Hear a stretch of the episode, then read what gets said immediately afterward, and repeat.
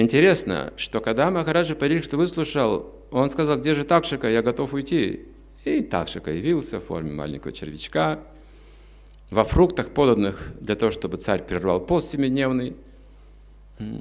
Парикшит еще пошутил и сказал, должно быть проклятие настолько уменьшилось, что Такшика приобрел форму маленького червячка вместо большого змея, летающего. Нашел его в яблоке, и взял этого червячка, посадил себе на шею. Это был Такшика. И он укусил его. Он испепелил его этим ядом. И Махараджа Паришит ушел к Богу у всех на глазах. Все, история была закончена. Что касается истории Махараджа Парикшита, он достиг совершенства. Но у него был сын, Джана Миджая. Последний праведный царь, говорится, Потом уже началась Скали юга. Джана Биджая как сын, ему не нравилась эта история из Бхагавата. Ему не нравилось этот посмертный Бхагаватам для моего отца. Ему не нравилось, что Такшика ужалил несправедливо и давно хотел отомстить императору, когда-то использовал это проклятие для того, чтобы выместить свое зло. Он знал всю эту историю очень хорошо. Подумал, я отомщу племени змей за это убийство императора моего отца, потому что я его потомок. Он видел ситуацию совершенно иначе, как его близкий родственник, как его сын, как наследник, как защитник репутации своего отца, предка. И он собрал всех браманов в святом месте, могущественных риши. Это мантра браманы, которые знают эти мантры, они управляют мантрами исключительно. И они стали произносить такие мантры, против которых змея не может устоять. Ни одна змея. Разожгли гигантский жертвенный костер, несколько миль, квадратных миль. Принесли туда топленое масло и стали эти мантры произносить. Вибрировала вселенная, эфир – эти браманы выполняли волю императора. И эти змеи, все великие змеи, разные другие, они не могли сопротивляться звуку этих мантр, они все шли в этот огонь, падали с небес, сползли по земле. Было нашествие, гигантское нашествие змей, все это горело в жертвенном огне. И браманы продолжали эти днем и ночью мантры читать, и Такшика понял, что ему конец. Он стал слышать эти звуки, и он понял, что его тянет вниз, он падает – эти звуки из последних сил Такшака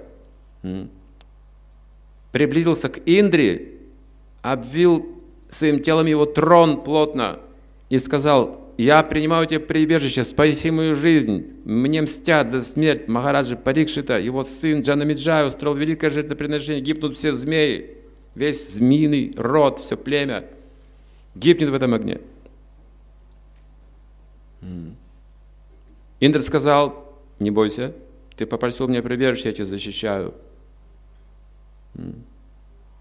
И Такшика не стал падать, перестал падать.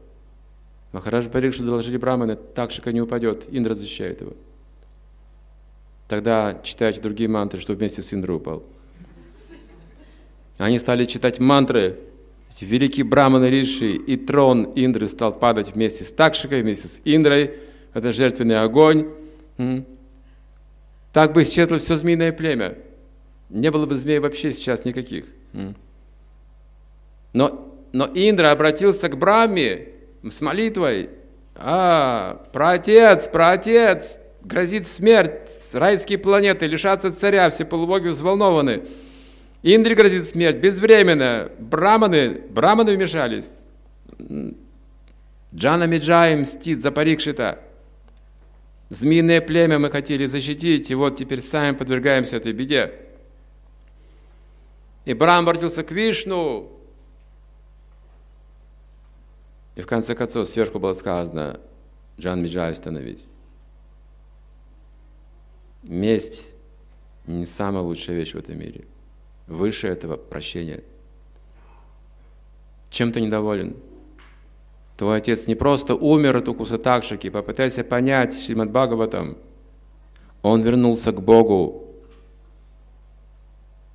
Ты должен уважительно относиться ко всем живым существам в этом случае. Такшика лишь был инструментом в руках Всевышнего.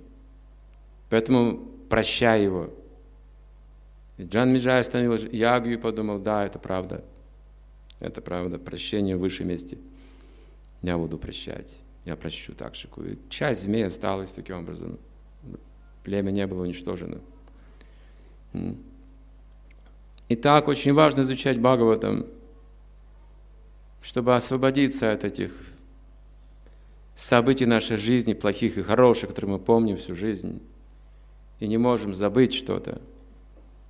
И живем с этими мыслями, чтобы снова родиться и рассчитаться с кем-то, свести счеты с кем-то. Это причина материального существования. Нужно слушать Бхагаватам.